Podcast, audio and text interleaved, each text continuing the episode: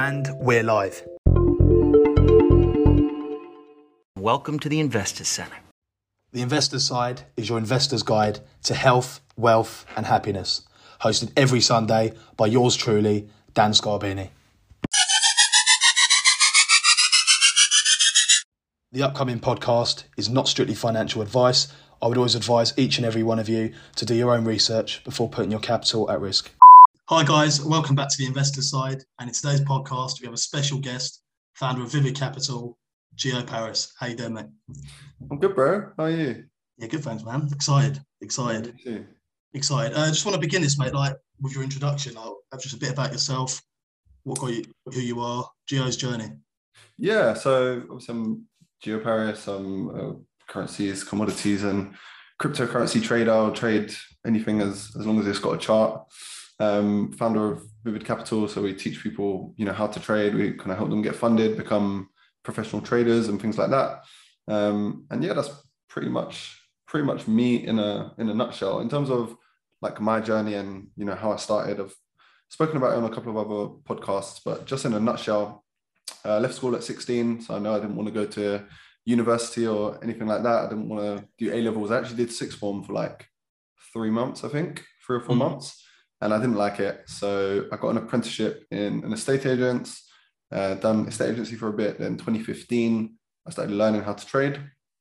2016, I started trading. I uh, just put like 2K in a trading account in January 2016.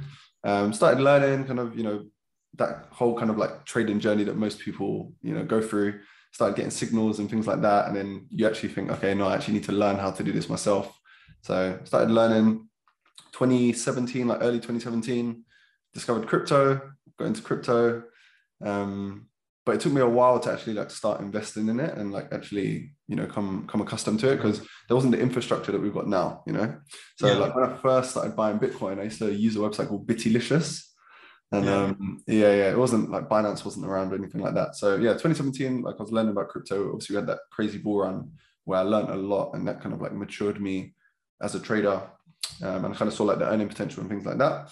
Uh, then 2018, more forex based.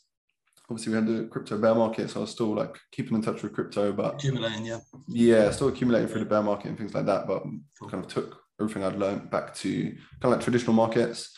Uh, then 2019, I started getting more vocal on like social media. I only had like, I don't know, like three, 400 followers back then. It was just people that I knew. But I was like posting charts and stuff like that. And people were reaching yeah. out saying they wanted to, to learn and, you know, what is trading and things like that. So then I, what I did in 2019, I opened up like a free Telegram channel where I just mm. used to like post my trades and I post trade ideas, post like educational content about like the monetary system, which I'm sure we'll get into a bit later. Sure. Um, sure. And then, yeah, then that kind of like birthed Vivid Capital really. So then I thought, you know what, people are enjoying it, but no one's like learning how to trade because I'm just like telling them what to do kind of thing. And yeah. people want, wanted to learn. So I was like, cool, let me create a video based course, created the course. So that was like early 2020, I think. Mm-hmm. Um, and then, yeah, Vivid Capital, what, two years on? Um, it's probably like a two year birthday pretty soon, actually. It was like end of January. So, wow, yeah. Um, I remember when you launched it. Yeah. Wow. Yeah, time flies. Um, so yeah, and then now it's more of like a coaching based thing because what I found was, you know, the people I was working closer with were naturally getting better results, but I've only got so much time. Um, mm. So it's more kind of like exclusive now, you know, taking less people on, but the people that some of them have quit their, quit their jobs, haven't they? To go full quite a few, yeah, yeah, quite, quite a few have quit their jobs to go full time. So obviously, like the thing I'm focused on is helping people to get funded, right? Yeah. So I'll teach you how to trade and kind of like guide you through that process, hold your hand, so that you can become a funded trader. So yeah, loads of people quit their jobs um, and yeah, got funded and things like that. So like I say, now I'm just trying to work closer with people to help yeah. them get the results. Whereas before it was just kind of like video based, like you just watch the videos and it was kind of like a do it yourself. Yeah. And now it's more of a kind of like do it with you kind of coaching program. Yeah, for yeah, sure. Pretty much it. Yeah. Pretty cool journey, mate, to be honest. Pretty yeah. Cool Did you have any mentors on your road to success? Uh my what I always say, like my main mentors were were books. Mm. So, yeah, I read a lot. So books were like the kind of main thing that taught me and you know where I learned things. But in terms of like people around me, not really. Obviously, like you know, I grew up in Catford, pretty normal childhood. Yeah. Kind of moved around Lewisham, um, and yeah, I didn't have anyone around me that was kind of where I wanted to be. So I didn't have yeah. a direct mentor, but you know, books, you know, YouTube, all that kind of stuff. Obviously, like Tony Robbins, like any Tony Robbins content, like I told you as well, just like Yeah, immerse yourself in it. Um, and then yeah, learn a high value skill and you know just just kind of go for it. But Yeah. yeah, mentors, um, obviously like To an extent, you were your own mentor, weren't you? Then Uh, kind of. You I don't pushed yourself to learn and reached out to platforms which gave you the information. I guess I guess you could say that, but obviously I was learning the information from from other people and kind of taking it in. Uh, the thing with like a trading journey, I think, like it's quite personal to you, like the way that you approach markets. Obviously, you can have a system based approach, Yeah. um, where like you're just strictly following rules, but or you can have like a system based approach, kind of like hybrid, where it's a system, but there's also a discretionary element. Um, where you kind of like develop your own personality and your own kind of style, your own kind of way of doing things. yeah. So a lot of people that I've taught, they do that. Some people just copy exactly what I do, but some people kind of like develop their own style and their own kind of like personality in the markets. The base Mhm. system is still what I've taught them, but they just kind of develop their own, like I say, their own personality, their, their own kind Yeah. of intuition, you know. With time, yeah, for sure, for Um, sure. But yeah, mentors, like I say, ma- mainly just books. That was Many books, yeah, books and Yeah. YouTube and yeah, all that stuff. yeah, YouTube University. Yeah, man, YouTube University's the one. Yeah, for what's sure. that saying? It's like um, formal education will make you a living, but self-education will make you a fortune, something like that. 100%. in so much, man. Hundred percent. There's there's a reason why there's one percenters and ninety nine percenters, and I think that's just due to how you go out your way and educate yourself. Literally, man. Literally. For sure, Yeah. for sure. It's actually a real thing to be. I think more people are becoming aware of it though. Yeah, for sure. Definitely, especially the last couple of years of what happened in the pandemic. People had more Yeah. time to use their own initiative.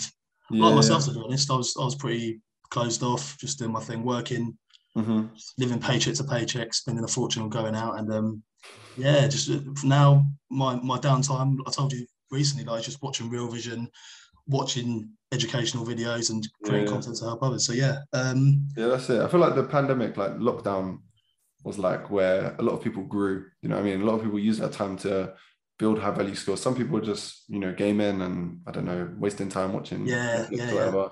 And that's fine. Like, there's nothing wrong with that if that's what fulfills you. But if you want to achieve great things, like you've got to have a period where, like what we call the cave. Some people call it monk Yeah. mode or whatever it is, where you just like. we'll go into the cave later. Think, yeah, the cave needs to go worldwide. Yeah, literally. But Yeah. um, yeah, where you're just like fully immersed in your goals, you know, where you're just like man. fully focused on it. Some people can do like the whole balanced thing. Mm. Um, but I don't know, I've never been good at that. I've had like stints in the cave and then stints. I'm, I'm the same. relaxed. I'm not. Uh, yeah, I'm not. I'm not very well balanced. I'm either all in on something or all out of something. So Yeah, yeah, since I've gone into this, it's been all in, even in my downtime. But um, Yeah. Good. what kind of advice would you give someone starting out today? Obviously, I know it's turbulent times in markets, which we'll talk about later. But what would you say to someone starting out now in, in this current situation where they are now? If you had to start all over again, Uh, if I had to start all over again, and um, like I said, I said this on you know podcasts and YouTube videos, and even in in my program. Mm. If I had to start today, my main focus would be learning a uh, high value skill, right? Yeah. Um, so for me, obviously, because I'm a trader, naturally I'll gravitate towards trading. sure. So I would learn how to trade, and my main focus would be becoming the best trader I can be, so that I can get funded. And I kind of touched on this on the first YouTube video that I made this year as well. Is Yeah. if you can leverage that knowledge, right? So if you've got this high value skill that is trading, then you can use that knowledge to go out and you know trade other people's money. You leverage that knowledge so that you can basically raise capital, Yeah. and then you use other people's money to make yourself more money. So a great example of this is FTMO, right? Yeah. FTMO, you learn how to trade, you pass the challenge, you pass verification, you become a fully funded trader. The way it works is you're basically a self-employed contractor for FTMO. Yeah. They'll give you an account size depending on you know what uh, what account size you chose when you signed up. So anywhere from 10k to 200k, and you keep 80% of the profit that you make, right? yeah, wow. So say most people go for a 100k account, that's the most popular. And say you had a 6% month, right? So you made six grand on that 100k account, you keep 80%, which is 4,800. Now, Yeah. for most people, that's enough to obviously, like disclaimer, trading is not linear. So you're not going to make 6% every single month. Every single month, yeah, it's It'll be 8% one month, next month, maybe 4%. You might have a break even month, then you might make 10%. You know, it's up and down. But say on average over the year, On average, six percent. yeah, say you I've made got you. six percent in a month. Yeah. that's four thousand eight hundred dollars, which you know is more than most people are earning from their nine to five. So sure. that, that's what I would be focused on. I would mainly focus on you know becoming the best trader I can be. Then Mhm. once I've become the best trader I can be, I'd go out leverage that knowledge so that I can you know get more capital, through FTMO. There's other platforms. There's my forex funds now, um, five percenters. There's loads of prop firms out there that you can. Anyone can do that. Then anyone who's trading can become once they've gained the knowledge, spent three to six months on trading. In this example, they, anyone can become funded. All they have to. Abs- Absolutely, yeah. But most people they're not willing to put in the work, you know. So I don't know. They might do it for a month and like immerse themselves in the process. yeah, then, like any journey, there's going to be ups and downs. You know, there's going to be periods where you feel like a genius, and then there's periods where like the market beats you up. You know, so Mhm. it's that ability to push through that hardship that will ultimately get you there. And the first three to six months are probably the hardest. You know, once you get through that initial kind of three to six month period, it becomes a lot easier after that. Yeah, But, um, when things start to click and you start to actually understand, you know, okay, what is trading? How does it work? What is the approach I want to have? That kind of thing. But Yeah. most people just give up in that initial, I don't know, three month period.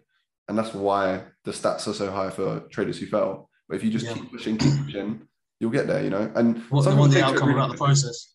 Yeah, yeah, we'll, we'll get into that later. Like, obviously, you know, I'm like super process driven. Um, but yeah, just focusing on the process and not the outcome. But look, there's some people who have started the course and like passed the FTMO challenge in like two, three months, right? Mm. And there's some people that it takes them maybe nine months, you know? Everyone's Yeah. different, but it's just a bet on yourself. You know, if you really believe in yourself and your ability and you immerse yourself in it, then yeah, any, anyone can do it. All you need to do is be disciplined. And if you're not disciplined, you need to learn to be disciplined, which again is something I talk about in the coaching program, Yeah, like routines and tips. yeah, I've heard you talk about it loads. Yeah, Yeah. yeah, discipline yeah. is that one man. Absolutely. Sure. But that goes for anything, like any Anything skill, whether it's like e-com, I don't know, Yeah. Facebook ads, whatever it is, Yeah, yeah. you need to be disciplined. You know, what I mean, it's not if it was easy, everyone would do it. So, even, even even saving money, something so simple. It's, it's it all begins with discipline. yeah, Once you have yeah, that yeah. mind shift, then you can work on the rest. yeah, yeah, absolutely. But yeah, that's, that's where it all starts. Like whatever you want to pursue, like motivation can only take you so far. Like you Absolutely. get all motivated, Yeah, yeah, and yeah. then it gets to a certain point where that motivation obviously diminishes over time. So you need the Short term. discipline to to show up on the days where you don't want to show up. You know, because yeah. even me, I'm sure you, everyone has days where like they might be really motivated and they want to achieve big things, but everyone wakes up on the day and they don't want to, I don't know, do their morning routine or they don't want to back test or they don't want to do, you know, X, Y, Z, whatever it is, right? But Mhm. discipline is just, you know, just sounds cliche, but it's just pushing through those moments in order to, you know, do what you know you should be doing. Yeah, yeah, yeah, definitely. It all starts with you for sure. I completely agree. I mean, speaking of discipline, and you touched on it briefly, what what is your morning routine? I don't know if you've ever been asked that before, but what is your morning Yeah, routine? well, obviously I talk about it in the in the program, like I say, um, and I've kind of modified it. It's still like very similar, um, very similar to what it was like the core morning routine. Um, but the first thing I do, like when I wake up, is just like a really simple task. So there's like a study that says like if the first thing you do when you wake, wake up is make your bed, like you'll have a more productive day because you just get your mind used to like completing tasks. So Yeah. the first thing I want to get done, um, and in fact, let me even before I get there, I don't sleep with my phone in my room. I So I put my phone Yeah, in the room that I want to go to first, yeah, yeah, my office, right? So that because even I'm guilty of it, you know, sometimes I wake up, you go on your phone, you go on Instagram, next thing you know, it's been an hour, or you're on Yeah, yeah. an hour, right? So Yeah. I've got like a separate alarm clock in my room that is just an alarm clock, it doesn't do anything else. And I keep my Wow. phone in my office so Mm. that like when I wake up, there's nothing to there's no social media to corrupt my brain or anything like that. So I don't want to look at my phone for like the first half an hour to an hour of me being awake. So anyway, Yeah. that's the first thing. When I wake up, first thing that I do is drink 800 milliliters of water. So you get dehydrated, but also it's like a super easy task, right? Yeah. Like you wake sure. up, you drink some water, it's like pretty fucking easy. So Yeah, then your brain just gets used to like, Yeah. oh, okay, I've done that now. I may as well just do everything else on my list. So you've done So- two tasks. Yeah, you made your bed, you've done your water. Yeah, do you know what I mean? So, yeah, yeah, literally. So then I meditate um, 10, 15 minutes, sometimes longer. Normally on Friday, I'll do a bit longer. Mhm. Um, then I'll stretch or some form of movement. Recently, it's been like a bunch of stretching. So again, 15 minutes, half an hour, depending on the day. Um, then I'll kind of like catch up and journal. So like write, you know, my to-do list and, you know, journal anything, that kind of thing. Just me with a, a pen and paper, just kind of Yeah. like writing things down. Um, then like I have my vitamins and stuff like that after. Um, then I'm just like catching up. Like in between this, I'm kind of like checking charts as well. Of course, you're doing Um, anything. Yeah, But that's the kind of core of what I've been doing like so far. yeah. so far you, have you noticed it making a difference at all from when before you were doing it? Uh, well, from before when I didn't have a morning routine, absolutely. Yeah, Yeah. my morning routine used to be a bit more intense. All right. Um, But now, yeah, it's just focusing on like, those things like meditating, stretching, um, planning the day correctly, Yeah. kind of thing, and then just charts like catching up with what happened while I was sleeping and if there's any entry opportunities. And what I find for my trades is a lot of the trades I take tend to be in that kind of like morning period, like between Yeah. like 7 a.m. and 9 a.m. kind of period. Cool. Uh, I don't know what it is, like the science behind it, but it just yeah. generally for the way that I trade, that's when a lot of the entries seem to present themselves. Cool. Um, Yeah. It's right before like kind of London volume kicks in. So Yeah. Wow. Yeah. Yeah. And the time zones and that. But yeah. Um. Yeah. No. No. Yeah. Well, I know what you mean with obviously when I wake up in the morning, I've been doing cold showers recently, and Yeah, yeah. the first thing on my mind is I don't want to do the cold shower. I don't want to do it. I just have to pull myself out and do it. yeah, It's, uh, yeah, it's biting the bullet, but it's beneficial for sure. Um, definitely. Well, once you do it as well, you feel so much better. Like, yeah, do you know what I mean? It makes you think to yourself once you've done it and you feel like that. Why was my mind like that before? Because you know it's good for you, but you just don't want to go through that minute of Yeah. just pain. yeah, yeah. But it's good to like train yourself, like get comfortable with being uncomfortable. You know, Mm-hmm. Get out of the even like those subtle things, like you know, cold showers or I don't know, completing your morning routine, like whatever it is that makes you uncomfortable. When you Yeah. do go into like other uncomfortable situations, like I don't know, learning how to trade or learning ecom or Mhm. Facebook ads, whatever it is, you'll be more comfortable in those situations because Absolutely. got comfortable, uncomfortable, you know. You're used to overcoming the obstacles in your mind. Yeah, absolutely. So It, it strengthens character for sure. But um, definitely. yeah, now more on the market side of things. What are your macro views on the markets for 2022? What a big question. Big, big, big question. Diving in, diving in. Um, macro views for 2022. Uh, at the moment, like the talk is inflation and you know the Fed being hawkish and uh, getting like super aggressive. Had Yeah. potentially going to raise rates at you know every um, every hearing this year. Yeah, So what I'm trying to figure out is what is priced into the dollar, right? Because everyone knows that rate hikes are coming. We know there's going to be a rate hike in March. of course. We know that there's potentially going to be more rate hikes to come this year. Yeah. So I'm just trying to figure out what the dollar's going to do. And generally in macro, if you figure out what the dollar's going to do, you can kind of piece together what everything else is going to do. Yeah. Um, and a pretty interesting stat that I've been sharing recently is 80% of the time for the last 50 years, Euro USD has made its yearly high or low in January. Mhm. So last year, I think it held true. 2020, it didn't hold true, but 2019, like if you go back through Euro USD, Yeah, over the last 50 years, 80% of the time it's made its yearly high or low wow. in um, in January. Now, the DXY, the dollar index, is obviously mainly comprised of Euro USD, right? Mm. So if you can work out what's that going to do, um, you know, this year, then that will kind of give you a good idea of what's going to come. yeah, Um, I've- got a target for the DXY that I've been talking about over the last few months. That's 99. So I think we could get a run into 99 and then maybe Yeah. some kind of pullback from there. we're around uh, 97 at the moment, aren't we? What's that? We're around 97 at the moment, roughly. Yeah, I think something like that. Yeah. So that's kind of my thoughts on the dollar. It is like a super crowded trade at the minute. Mhm. Everyone's in dollar longs. Everyone's playing dollar strength. Um, and this time last year, everyone was playing dollar weakness and euro strength. And what unfolded in 2021 was euro weakness and dollar strength. So normally most people get it wrong, right? So Yeah, yeah, yeah. can often pay pretty well. Cool. Um, so that's kind of what I'm trying to figure out at the minute. Like I say, I think the the dollar will probably reverse sooner than people think. I think like it's just going to continue to become a more crowded trade as we move up. But then yeah, I do think that you know we will get some euro strength and dollar weakness probably sooner than people think. And yeah. Euro's been weak for a while now. yeah, it has. Yeah, it's been getting absolutely battered for, Battered, for a sure. while. So Yeah, yeah, I do think that uh, that the dollar will pull back eventually. I don't know, next few months maybe, and then I think that could be like the green light for risk assets, and that's where like Bitcoin and things like could could come into it. yeah, Um, just once the market has you know fully priced in all of this kind of like rate hikes and things like that, and then what I think will happen is the Fed won't raise rates as much as people think they will. I agree. The market needs to reprice, and they'll have a more dovish tone Mhm. um, I think inflation is going to drop quicker than people think as well. So if you look at month on month CPI, November CPI was 0.8%, December CPI was 0.5%. So there's Yeah. already nearly a 50% drop on month on month CPI. yeah, So obviously 10th of February, we've got January CPI coming up. So we'll see what how that looks. But I think if it continues and you know they stop injecting liquidity into markets, Yeah. and they, you know, they do continue this more hawkish tone, we could be heading towards deflation. And deflation is the Fed's worst nightmare. Like that's Yeah. what they literally go to sleep and have nightmares about because Yeah. in a debt-based economy, if you've got deflation, the whole system implodes. So you need Yeah. inflation, right? you need inflation to be able to make it easier for people to service the debt. Whereas if that debt is growing through deflation, it becomes harder to service.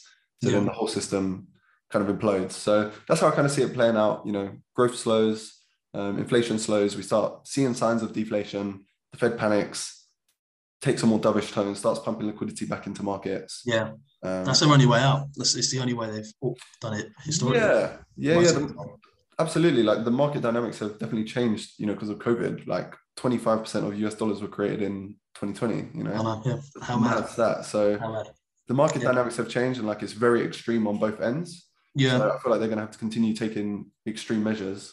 even even in 2018, I think they they raised the rates. Stock market went down, then they bailed the stock market out and went back on their their decision. Yeah, that was it. Like late 2018, I think, like December 2018, it was what 25% drop or 20% drop in the S&P, something Yeah. like that. Yeah. Um, so yeah, like the markets rely on the Fed injecting liquidity, and sure. as soon as they turn that printer off, markets are going to drop, and then you've got like all the problems with pension funds and etc. Yeah. So It's crazy. Yeah. I think the Fed will take the path of least resistance, and that will be to keep rates low, keep pumping liquidity into markets, and that's kind of how I see it playing out this year. Is probably Yeah. a bit more upside in the dollar to come, maybe a bit more downside in equities and risk, but then when there's the signs of deflation, I think the Fed will act pretty quickly. I think so. Um, take a more dovish tone, start pumping liquidity back, start buying assets again, and yeah. yeah, I don't, I don't think we'll have like as blow off a rally as we had in 2020. Yeah. That was pretty extreme. Um, yeah, it was for sure. But I do think we'll we'll see risk assets starting to trend up. You know. Yeah. Do you think we'll see that throughout the decade? I know that's quite a large forecast, but do you think, obviously, the way the system is, it would be boom bust, boom bust, printing money into the into the system. Probably. Yeah. Yeah, probably. I w- I wouldn't be surprised to, you know, see this decade, like over the next 10 years or so, uh, eight years, that, you know, we see continuous injection of liquidity and risk assets doing pretty well. Yeah. Uh, it wouldn't surprise me. How, how sustainable is this, in your opinion? For the, finan- Uh, the current financial system we're on, it's been going on what 51 years now. Yeah. The average is around 35 to 40 years. So since 71, we've been on the same fiat experiment. Yeah, so I would encourage everyone to go and study the history of money, which I think is what you're kind of referring to there. Um, there's a great series on YouTube by Mike Maloney called Yeah. The Hidden Secrets of Money. Um, he is a bit extreme in the way that he views how things will be. He thinks like we're going to go back to exchanging physical gold and silver. Yeah, yeah. like. So ignore that part. But in terms of like the history lessons, it's like a really well made series. So I'd encourage everyone to go and check that out. Um, but yeah, I mean, it's not sustainable and it will blow up eventually. Whether that's, you know, like we have a, a DM type currency as the reserve, so like a, a basket of currencies. So a currency made up that say 50% the US dollar, um, 20% the yen, 20% euro, 10% GBP, something like that, like a kind of like basket, maybe Yeah. assets in there as well, um, rather than just the US dollar being the world reserve currency. Yeah. I don't know how it will play out. I don't know when it will happen. Like Yeah. Some people talk in absolutes that the system's going to blow up tomorrow, but there's a really, really good quote that I like that is more money is anticipated from market crashes than the market crashes themselves. yeah. So people have been talking about like the S&P crashing since 2012, right? So you obviously had the big crash 2008, 2012, 2013, it started making new all-time highs and there were like some warning signs. Even 2016, there were some warning signs, um, you know, that things could could come down a bit. But you've missed like one of the most insane rallies over the last five, six years because you've been anticipating this crash. yeah. So even if we crash now, you're probably just going to get a crash to where you first started anticipating the crash. Yeah. mean? You've completely missed out. Even if you held throughout the whole thing, there's a massive crash. You're still probably still down for not getting involved. Yeah, so that's why I, I let charts make a lot of my decisions for me because Mhm. fundamentals it's hard to quantify it, you know. So, say for example, you've got a piece of fundamental data that is bearish for an asset. So let's use the S&P as an example, right? There's one Yeah. piece of economic data that you think is really bearish and it's going to crash equities, right? So you kind of latch on to this piece of fundamental data Yeah. and you're thinking, okay, I'm expecting a crash, but you cannot quantify what impact that will have on the S&P. All you can Yeah. do is try and guess about the impact that it could have. So in your head, you might build it up to be this big thing, but actually the market doesn't care and the S&P continues to make new all-time highs. Yeah. And that uh, bearish piece of fundamental um, news that you're kind of latching onto, it's already been Yeah. priced in and the market just doesn't care about it, but Yeah. you care about it. So like, for example, in currencies, there might be like bad jobs data for the pound, for example. And you think, okay, the pound has to come down because there's bad jobs data, but the pound just continues making new highs. Yeah. The market doesn't care about that information. So it's really hard to quantify the fundamentals, which is Sure. why I let the charts lead, right? Yeah. If there's bad data and the chart break, I don't know, breaks market structure and shows me signs that we're going to go into a downtrend, then I'll change my bias. But I'm not Yeah. going to latch onto some One piece fundamental of piece of data. that the market might not Yeah. care about. You know, if the market continues to make new highs, markets Yeah. are efficient. Not so much crypto markets. Crypto markets are obviously more efficient now than they were. And that's why it's been so much easier to make money in cryptos because they're less efficient. Mm. But traditional markets, yeah, they're pretty efficient. So when news comes out, by the time you're reading an article, that information has already been pressed in. Yeah. That's why I'm a fan of the charts. And to go back to, I don't know, like a huge crash, like wait for signs on the charts, you know, before you start exiting your positions. Wait for like breaks of market structure or I don't know, breaks of certain period moving averages, wh- whatever it is, whatever your signals are for, you know, warning signs, wait for those Sure. before you before you leave. Before Sure. you no one can ever no one can ever anticipate the crash to to exact anyway. Yeah, exactly. Like no, no one's going to catch the exact top and the exact bottom. It's- As long, I always say, as long as you position yourself in a diversified portfolio, and I think you've said it to me before, so you're liquid enough, you have enough cash to weather the storm, Mhm. and you're also invested, so you're not missing the boat. Yeah, well, I, I think this is where you know you need to identify whether you're a trader or an investor. If you're an investor, you shouldn't worry about crashes too much because you've got a much longer time horizon. I'm Yeah. purely talking about traders, right? Who Yeah. want to get in and out. But like, I don't know if you're if you're a long term investor in Bitcoin, like if you've got a legacy portfolio that you don't want to touch, you shouldn't be looking to exit. You should just be looking to accumulate. If you've got this 20, 30 year time horizon, you don't Yeah. want to touch that pot. Just keep adding to it, regardless of what the price is. If you believe it's going to trend up over time, that's an investor, right? Like Warren Yeah. Buffett says, um, if you if you wouldn't hold it for 10 years, you shouldn't hold it for 10 minutes or something Yeah. like that. Yeah, Yeah. he says that. Yeah. So having those long time horizons, that's an investor. A trader is where you're getting in and out of positions. So that's what I'm talking about. You know, if you hadn't traded any upside on the S&P because you've been anticipating a crash since 2016, you obviously missed out on like, you know, huge, huge Yeah. gains. Uh, yeah, Um, one hundred percent. One hundred percent. More into metals now. Obviously, twenty twenty one with inflation being the main story and metals not trending up. I think that was quite a surprise to everyone. What's your what's your thought process? Yeah, I think, you know, if someone said to you year on year CPI was going to be 7% Yeah, in 2021 and gold would still be at, was it 1800 roughly, yeah, you'd like laugh in their face. yeah. You So- would, yeah, sure. a a lot of people got the the inflation bet right. It's just you know gold and silver didn't necessarily act as those inflation hedges that everyone thought they would. Yeah, Um, and I feel like crypto sucked a lot of that liquidity I out agree. of metals. You know, so Mhm. liquidity that would normally flow into gold and silver, like it did in you know 2011, maybe 2010, uh, 2010 2011. A lot of that liquidity probably flowed to crypto, uh, which is why they probably had muted growth. But I do think there's still position for gold and silver. The charts are looking pretty interesting. Um, Yeah. There's some levels that if we break, I probably won't be as interested. But I do think gold and silver could be setting up for a nice run. Um, They were before lockdown. 20. March after the March 2020 crash, they gold and silver looked to be performed pretty well, hitting all time highs. yeah, especially yeah, highs. yeah.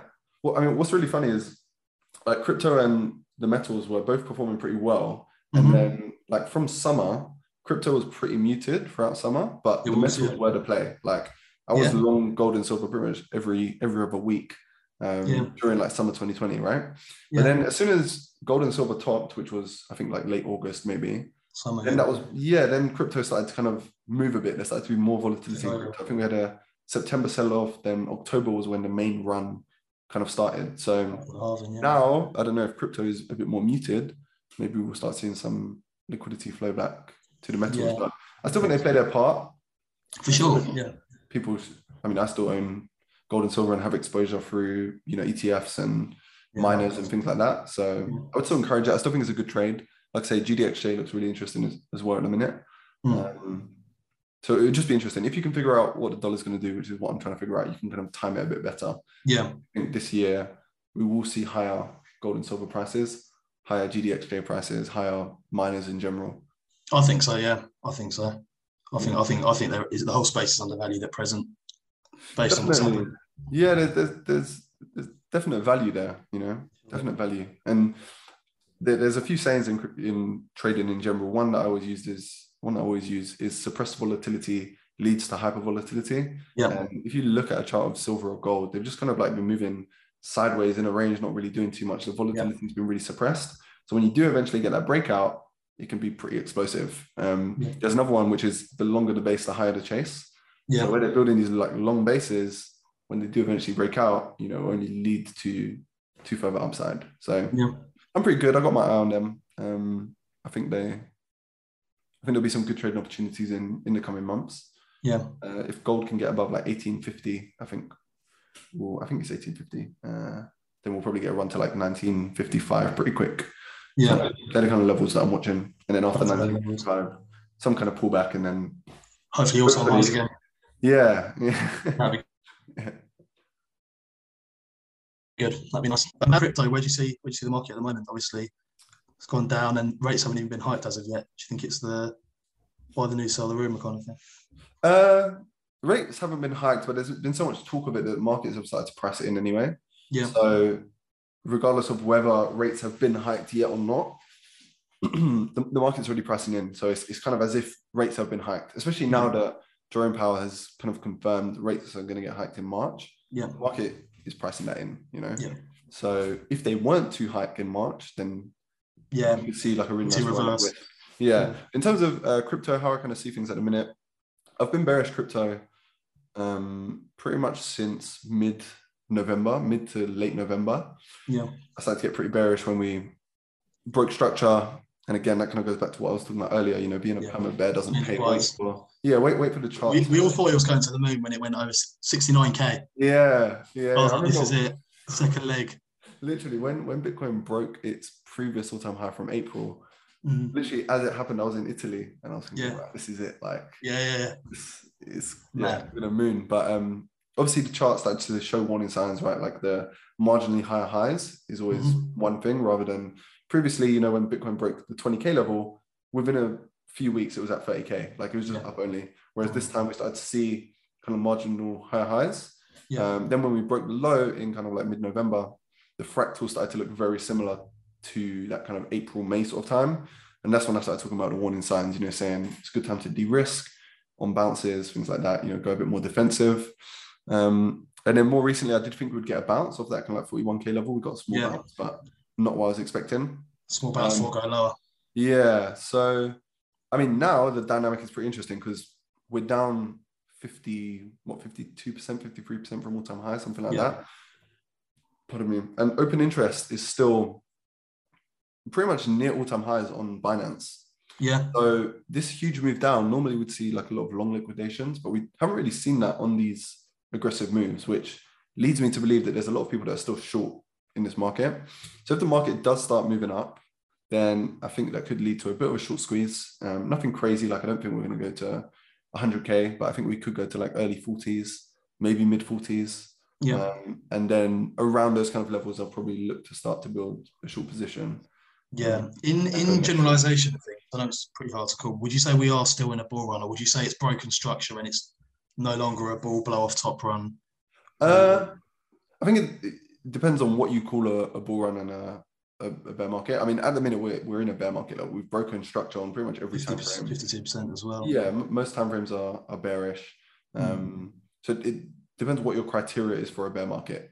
The normal criteria is like a you know twenty percent drop over X amount of time. Yeah. And if that was the case, you know, Bitcoin would just have loads of bear markets. So I don't Yeah, subscribe yeah, yeah. to that theory in crypto. But at the minute, the things I look for to determine whether we're in a bull market, I'm not seeing those things right now. So Yeah.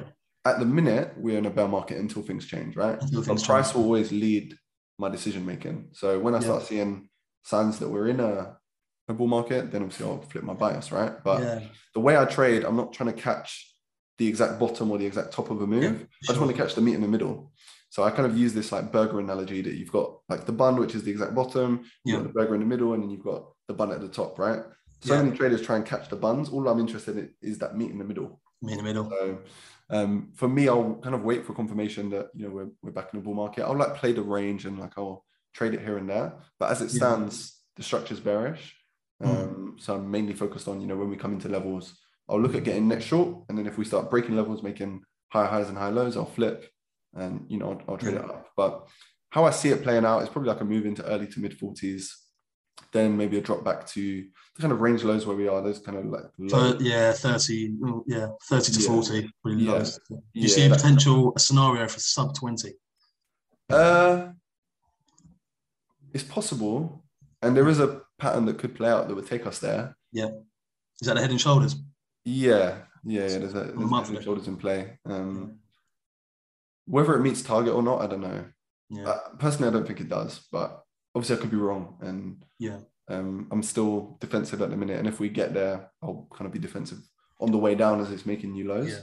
Yeah. Um, so this is definitely a market that will favor traders. And this is another thing, right? If you just got into crypto in 2021, that's Mhm. not what crypto is normally like. Like it was like printing money. Do you know what I mean? Everyone was a genius and all you had to do was buy anything and Yeah. it would just go up, right? Yeah. Now, Yeah. if you want to make money through, you know, this year, maybe a year of more muted growth, definitely for maybe Q1 and Q2, you're going to need to learn how to trade. It's a trader's market. You know, you Yeah. can't just buy, hold, not have any invalidation levels.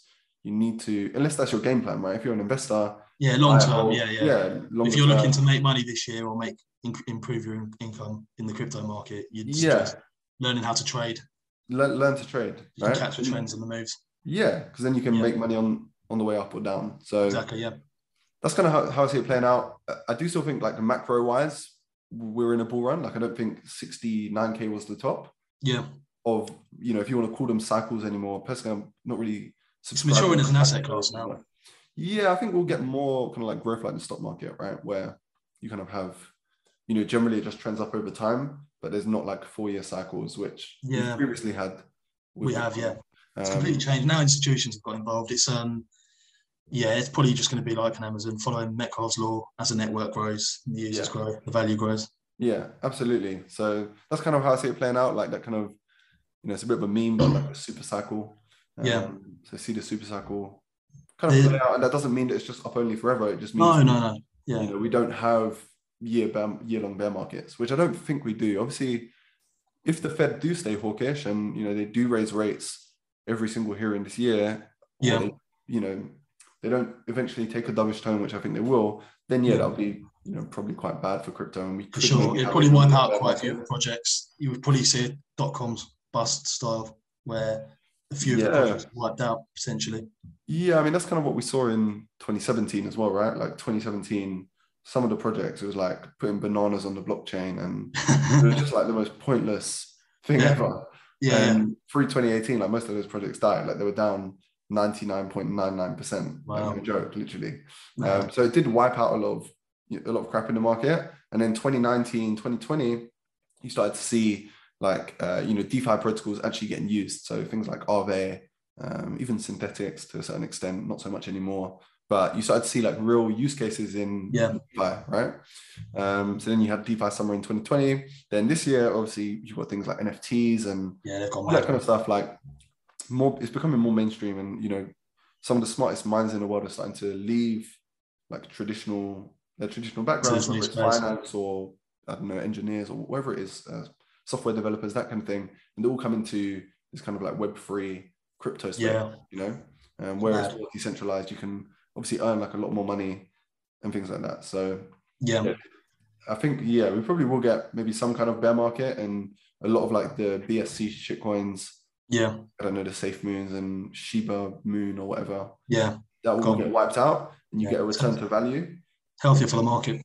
Yeah, of course, of course. Like that speculative nature, although Well, at the fun. time it feels like it's going to go on forever, it Yeah. never does go on forever. No, right? no, you never will.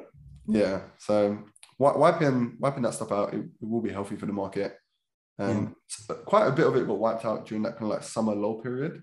Like Mm. a lot of the BSC shitcoin projects like SafeMoon never returned to those all-time highs. Yeah. Like Doge and Shiba. Doge hasn't really performed other than when Elon Musk makes a tweet, it got up Yeah. 20% for the day.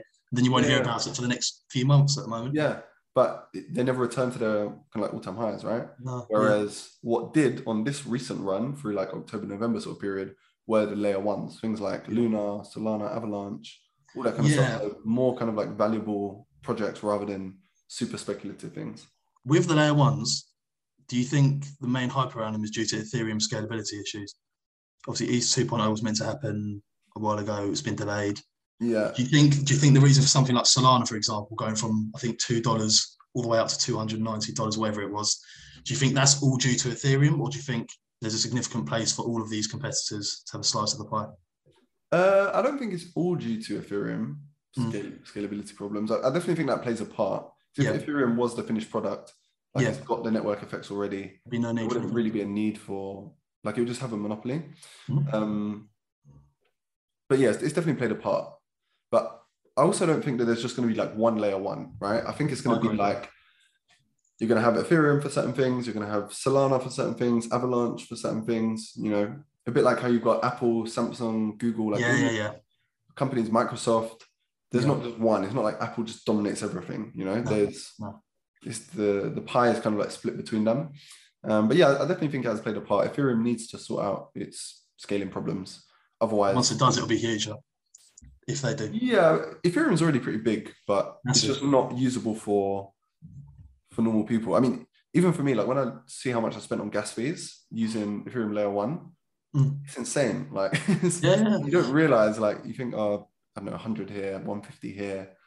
It just Oh, adds yeah. up. Like the more you're transacting there, it, for most people, it's not profitable to use. No, not at all. Not at all. For the average person, it's not. I mean, I've tried in the past doing smaller transactions, and um, my gas fees have been higher than my actual transaction itself. in the Yeah. past when I started Yeah. out, for sure. It's just not worth it. So I feel like that's definitely played a part on getting like retail to, especially Binance Smart Chain. Like that was a huge thing on like TikTok and places like that where Yeah.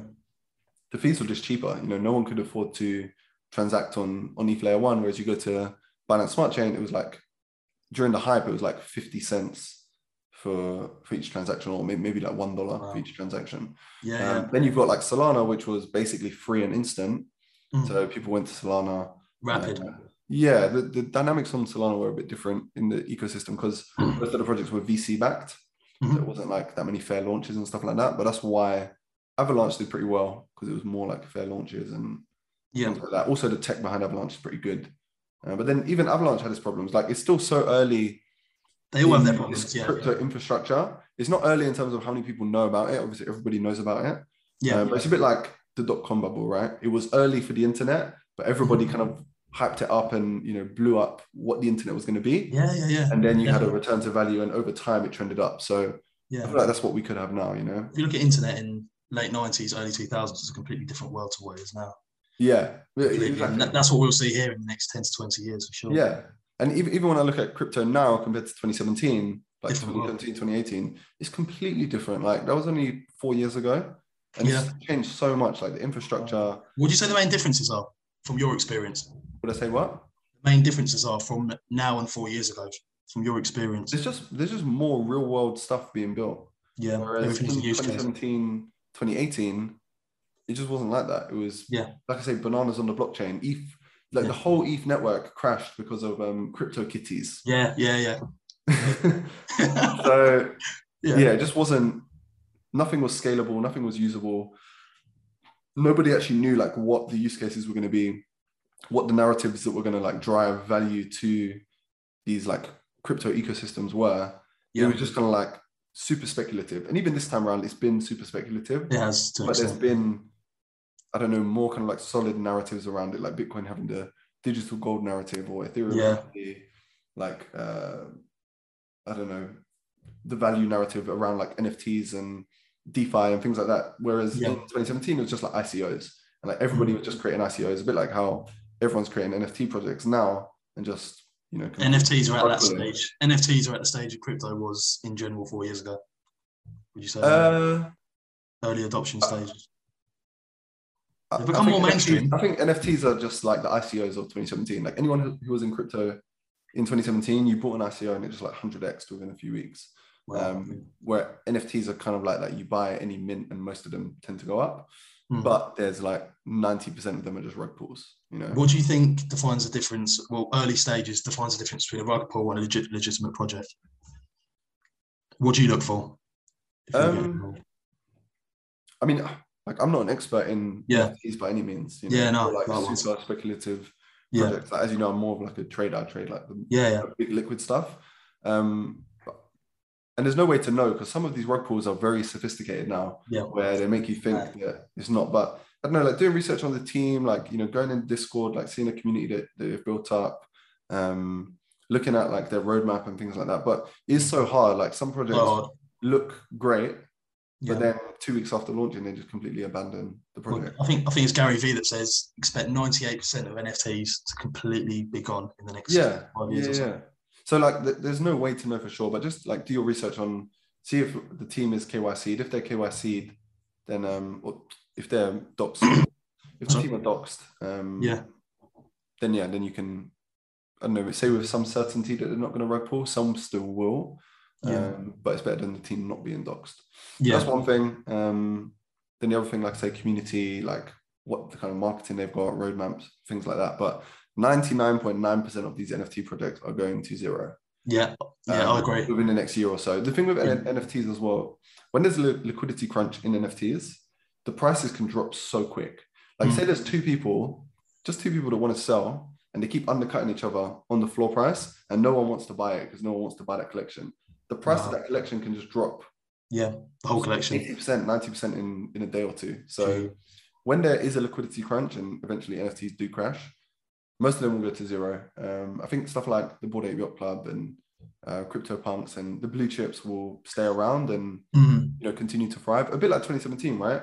Yeah. Ethereum had a, a drawdown, but eventually it, you know came back, Yeah, yeah, yeah. from the ashes, and um, Bitcoin obviously things like that. So you'll probably see drawdown in a lot of NFT Yeah. projects, but to come, you'll see new ones pop up throughout the bear market that will Yeah. have value. Yeah, because be just as good. on, our- on on the page, I've always get people messaging me saying, "Oh, what is this NFT project legit? Is this?" And I'll just I always tell them, just you're better off if you want to get some exposure, buying Ethereum, holding it over the next four years as an investor. I just think it's a it's a much safer bet than buying the individual NFTs at, for the time. Yeah. So, sometimes the safer bet isn't the best bet. I think it depends on what you want, right? Yeah. So with the money you allocate to NFTs, it should be in your speculative pot. It shouldn't be in like Yeah. your legacy portfolio. You're buying Nah, yeah, yeah, yeah. penguin NFT, you know. Um, What you can afford to wanna- lose. Yeah, just what you can afford to lose. Like if you do want to Mm. gamble and play around, just know that it is that, right? It's gambling, and there's nothing wrong with that. Just acknowledge it, rather than. I'm investing and I've got a 10 year time horizon on this project that is most likely going to get rug pulled in two weeks, you know? Yeah, yeah, yeah. Um, yeah. And over investing, like investing more than you can afford to lose in something like NFTs. Obviously, you'll hear some stories about people who make it big and they turn nothing into something, but then you don't hear loads of stories about people who just lost everything. Yeah, it's, it's, it's a lot more rare someone turning nothing into something than it is someone completely losing out. Yeah. Yeah, yeah, literally. So Yeah, that's my kind of thoughts. Like I said, I'm definitely not an NFTs. I don't claim Yeah, to be. no, likewise, not at all. I've had a play around. Um, obviously, I Mm. bought a couple of mutant apes. Yeah. Um, sold them too early. Yeah, so I'm definitely not an expert. I'm I'm a trader, and yeah, for Don't listen to me. I don't know what I'm talking about. No. This is my opinion. You know. Yeah, sure, yeah, fair enough, fair enough. All entitled to one. But um, do you think regulations? Obviously, regulations come to crypto. Apparently, how do you think that'll plan out, and how do you think it'll affect the space? Uh, I think it'll be good overall. Like if if it is regulated or when it is regulated, it kind of opens up a new wall of money that can come into the space. Mhm. So I think that's good. But I think it could also stop innovation to a certain point. Like certain things within DeFi, you know, sometimes regulations can kind of kill that innovation. Um, but it- Stable coins, for example.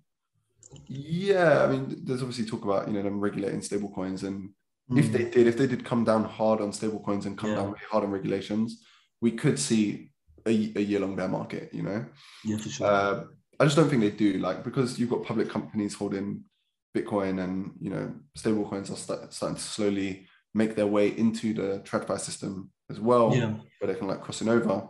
Um, I don't think they'll come too hard on regulating things like that. Yeah, I, think the reputable ones like USDC, um, where they've been audited. You know, Tether is obviously very questionable. Yeah, Probably will blow up one day. has been has been for a while. Yeah, that's another thing. Like going back to what we were talking about earlier about anticipating crashes. Yeah. I've been hearing that Tether is going to crash crypto since 2017.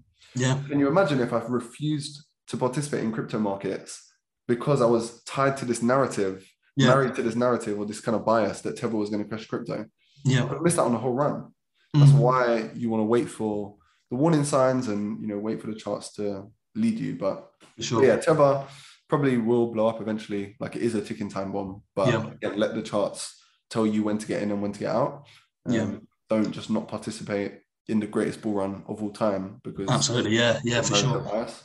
But yeah, re- regulations. Uh, I think overall they will be healthy because new money will be able to come in. There's a lot of money on the sidelines at the minute. When we can get like a spot backed ETF um, and things like that, Bitcoin ETF, I think that'll be good. If we get an ETH ETF, that'll be brilliant. I yeah, I, I think that'd be the next thing. Yeah, there, there's a few things that could be the narrative. Like one of them is an ETH ETF. Spot Yeah. ETF would be pretty good. Um, this El Salvador bond that people are starting to talk about, if that's Yeah, volcano bonds. yeah, if that's oversubscribed, that could be good because then other countries will probably follow suit. So a lot Yeah. of people are starting to talk about how that could be the next narrative, which it Yeah. could well be. Um, so yeah, I think regulation overall is a good thing, but I think so. it will be t- turbulent in the short term, but for the long term, as an investor or someone who, who wants to make money in the space, yeah, it will, it will be good. I think. I think so. Yeah, I think it'll be the biggest opportunity of our lifetime so far. Anyway, we. I'm obviously. I'm. I'm too young to have been investing in the dot com bust. Yeah, I didn't. I didn't have that capital at three years old. So, um, yeah, I think it's gonna be a huge opportunity. But you can't expect something that's gone from zero to nearly three trillion in market cap over the last ten years to not have any form of regulation. You can't. yeah. Uh, now, now it's starting to get big enough. Like in 2018, it was still like really tiny, but now. Yeah. like I say, everyone is in crypto. You've got public companies holding crypto, Yeah. um, ETFs. So it, it's huge now. So now it's on the regulators' radar. Yeah. Um, but I do think we've got a long way to go. Like I think over the next 10, 20 years, as a young person, you know, this is the best place to invest and to kind of like immerse yourself, the best place to immerse yourself in and Mm. become familiar with and, you know, become an expert in one part of the industry. So going back to what I said about building high value skills that you could learn to code or, you know, learn to um, develop on, become a developer on certain projects, whatever it is, you know, just That's a high value immersing yourself in like Web3 and this whole narrative will probably pay quite well over the next decade or so. Web three sounds crazy. It does. I don't think anyone understands it yet. Like the Nah. Nobody Yeah. actually knows what it's going to be like or how it's going to look. No one knows, but I, I just think it's going to be right now beyond our comprehension once it's fully matured. I think it'll be like describing the internet now to to people 20 years ago. It's, you just can't. I just, Yeah, and it will probably move a lot quicker than we think, right? Like the way tech moves. Like if you think five years ago compared to now, like it's a lot has changed. Mhm. Um, but yeah, I just don't think anyone understands it yet. But it will be a huge opportunity. Uh, sure. but like a lot of these metaverse projects, I'm, I'm looking to get short soon, like Mana and not so much Sandbox, but yeah, all, all those kind of like metaverse projects that saw those like huge blow offs. Um, they're not actually being used. Like there's no Metcalfe's law driving any of it, and the Yeah. charts are starting to look horrible. So like uh, apparently, if you go on like Mana, Decentraland, if you go online, it's like 500 people online, Wow. And it's got multi-billion dollar market cap. So Wow. That's Over the- crazy. over the Wow. coming months, I think we probably see lower prices. Um, I, I always use Bitcoin as the index. I want Bitcoin to, I want Bitcoin to you know be trending down, and that's my kind of green light to short these projects. If I'm bullish on Bitcoin, I wouldn't probably look to short, or I'll do something like a pair trade because I think they'll bleed against Bitcoin. You can like do a, a long BTC short mana type trade. You know, Yeah. Um, that's quite clever. Yeah. All these metaverse projects are all running off of obviously Zuckerberg hype. As soon as he made that announcement, they all rallied insane in October, I think it was. Yeah, yeah, so it's, yeah. all, it's all off of that. No Pretty one much, knew, yeah. not many people knew what those projects were, especially new investors. No one had a clue. And it Yeah. everyone's jumped on the bandwagon. And some some people were talking about it to be fair fair play to them who caught that narrative the ones who caught that, yeah, yeah um i wasn't a subscriber to it when facebook rebranded to meta i was like okay maybe this is happening sooner than i think mhm, um and yeah there were there were some really good opportunities but i do think it's pretty overvalued. The charts are starting to look horrible. Mm. Um, so there could be some nice short opportunities. Yeah. But like I said, if you want to reduce volatility, you can go for a pair type trade where you're like long BTC, short mana, um, rather than just short in mana where obviously you'll have higher volatility. So Yeah. different ways to go about it. Just make sure that if you are going to start trading and you know shorting the market, that you have the right knowledge and you understand you're a trader, not an investor. So you have Yeah. your validation levels and Yeah, yeah. you know you manage the risk and things like that. Position size correctly. A lot of things. Don't just dive straight in and I don't know 50x leverage and you get liquidated straight away. You know. Yeah, for sure, for sure. I'm pretty sure in well, in your trading course you'd probably go through that, wouldn't you? Yeah, definitely. Like everything's covered in the program. You know, risk Yeah. management, there's even psychology modules, futures trading modules. Um, you know, full training how to break down the chart and create your bias and Yeah. you know, the exact approach that we want to have. So it's it's all taught, and probably about eighty percent of the people who start the program start with no experience. Yeah. So you don't need any prior experience. You don't need a degree in economics. Cool. I left school at sixteen. Do you know what I mean? I, I didn't. I don't have a degree or anything like that. You- Yeah. You just need to learn the system. Um, Yeah. Once you learn the system, you let that guide you. And in fact, what I often find is for beginners, sometimes they actually end up performing better because they haven't built up any bad habits. Yeah. Whereas definitely. someone who has two years experience, they've really got their kind of own way of doing things. And it might be a really bad way. They've really built up a lot of bad habits. Whereas Yeah. someone who's got zero experience, they come in and they only learn my way of doing things the right way, or what I believe is the right way. Yeah, yeah, yeah. Um, they haven't got those bad habits. So yeah, that's what I think. But yeah, to answer your question, everything's explained. Everything's explained. Yeah. Everything's taught how to manage risk and things like that. Yeah. Cool. And how will people access that then through your through your Instagram? Yeah, so they can message me on on Instagram. Uh, my Instagram at is uh, GIO, so Gio Paris, like the capital 23. Um, or you can message Vivid Capital Insta, which is just Vivid Yeah. Capital. Or you can go to our website, which is uh, vividcapital.co.uk, and you can find everything there. Um, Yeah, that's at Gio Paris 23, guys. There's he's got plenty of fake accounts that try and impersonate him every week. So um, yeah. Make sure you you get the right don't uh, don't fall for any of those. That that is my only account is Yeah. Gio Paris 23 and Vivid Capital. And I'll never message you saying that I'm going to trade money for you or yeah, I, I had two message me. I've had two message me this week. Really? Yeah, There's loads popping me. up. Did you see the one I posted Yeah, today? It's like Korean or something like that. Korean, yeah. Legend.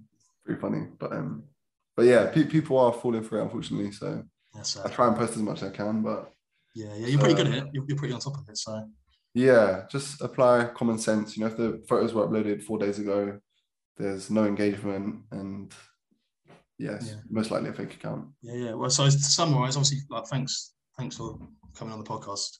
Right, So. I wouldn't have rather anyone else come on first. But um, to summarise, then what we've been through, what would you just to break it down? How would you break it down for the people that listened? How they can Uh, about things. Obviously, learn a skill. yeah, learn a high value skill. Like for anyone, if you've got less than six figures to your name, that should be your focus. Is to learn a high value skill. Nothing else matters. You know, invest in 500 quid in the S and things like that. It's, it's great, and but if you want to, you know, achieve something great financially in a shorter period of time, your like your early 20s, mid 20s, late 20s, whatever it is, you need to learn a high value skill and then, you know, learn how to monetize it, whatever, whatever it is, right? If it's Facebook ads, you run a social media marketing agency, whatever. Or I don't know, if you learn some creative property strategy, you learn how to raise finance. If it's trading, you learn how to get funded and you use FTMO's money, you know? Yeah, but finding those paths to kind of like speed it up once you've got the skill set it's there for you the, the main thing is just learning that skill once you've got the skill you can go out and do more things than you thought you could you know Wow. so yeah, that's the first thing learn a high value skill in terms of markets um, at the moment there's obviously pretty heavy risk off but i think the worst of it has probably been priced in yeah, um, so i don't think there's too much more downside to come but i do think maybe we just range a bit and make some fresh new lows but nothing too crazy yeah. Just a bit of um, boring, boring yeah few months or so. or more. potentially but that's subject to change like disclaimer like my opinions can change next week you know Yeah. change don't be married to my bias because i'm a trader and i can change Yeah, yeah. quite quickly so what i'm saying is not set in stone it's just on balance of probabilities what i'm currently seeing is this but Yeah. to you know predict how things play out over a year plus period it can be tough even a month on month period so that's why i think learning how to trade is such a valuable skill because then you can trade it and you kind of have that mindset, probability based mindset. Yeah, Um, probably, but the yeah, best mindset of what's that? probably the best mindset of all. Yeah, Not- definitely. not merity or biased, being able to change it, being open minded, yeah, going the markets.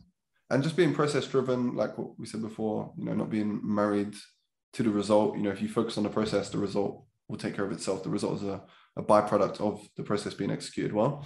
Yeah. Um, but yeah, in terms of markets, like I say, the, the worst of the you know risk off is probably behind us. Most of it's probably priced in, Yeah. unless there's some new black swan event. Um, but at the moment, I think it's mostly priced in. Maybe some more downside to come, but not too much. Nothing to intense. And then later this year, Q2, Q3, we probably see a decent rally in risk, Yeah. depending how it goes. Um, and yeah, then like I said, I don't think Bitcoin has topped yet. I think that we will see higher prices, but maybe lower first and then lower than higher. Yeah, yeah. This is a completely obviously question that no one can call, but what would be your not price prediction by a certain time, but top of cycle? Where do you think would be a validated top based on the charts? Obviously, you've got the glass Glassnode charts, which haven't topped out in certain areas. What would you Mm. say from your what's your thesis? Uh, I don't know. But Oh, yeah. I had Article. Yeah, the, I've my base case has always been somewhere between 100 and 200. Yeah. Um, and I do still think we get to those prices. I just Mm. think obviously macro plays a big part in it, and you know There'll be a lot of noise in between. yeah how the macro story develops. Like if the Bitcoin El Salvador bond is not oversubscribed, I think that could be a pretty huge dent because that being oversubscribed will be the catalyst for other countries to get involved, and that could be the domino that is the new narrative that takes us up. Whereas as it stands, I don't know what else could be the big narrative I agree. that will Yeah. kind of get us there. Um, so I don't know. Yeah, I'll probably stick to like 100k, and if we Yeah. overshoot, great. Maybe like 120, something like that. Always Um, better to undershoot than overshoot. Yeah, definitely. By I don't know. Let's go for like Q1 2023, so like a year from now. Yeah. Uh, but that could change, and like we could go into a bear market, and um, and we could see you know 14k. We could see the head and shoulders play out. This time next year, we could be at 14k, right? But that's why learning how to trade is is important in my eyes because I, I might say like 120k, but if I don't see those if I don't see those signs on the chart, be able to anticipate I'll- it. I could be positioned next short all year, and someone can come and say, "Oh, but you said it was going to go to 120k by this time next year." But it's not about what you say or what you predict; it's about what you trade. It's about what you make money off, right? How you positioned? So if you call a crash but you didn't make any money from it and you just held, it doesn't mean anything. You didn't trade Yeah. it. Yeah, Yeah. it's about de-risking at the point where you. Is it about basically about acting on your analysis? Yeah. But um, yeah, price prediction. I don't know, 120 in a year's time. We'll see how that. Yeah. out. Yeah. And that could obviously change due to factors and trade. Yeah. The charts, Yeah. your bias can change. Yeah. Yeah, yeah, yeah. Get that. We'll- Completely understand. Yeah. You made it clear. Cool. All right, bro. Well, uh, thank you for coming on. Thank you for coming on the podcast, mate. And um, Right hopefully have you on soon. And I'll see you soon. Yeah, definitely. We'll do a part two soon. That'll be good. Yeah. Defo. Defo. We'll go into it soon. Cool. Look forward to it. Take care, mate. In a bit. Take care, mate. Bye. Bye.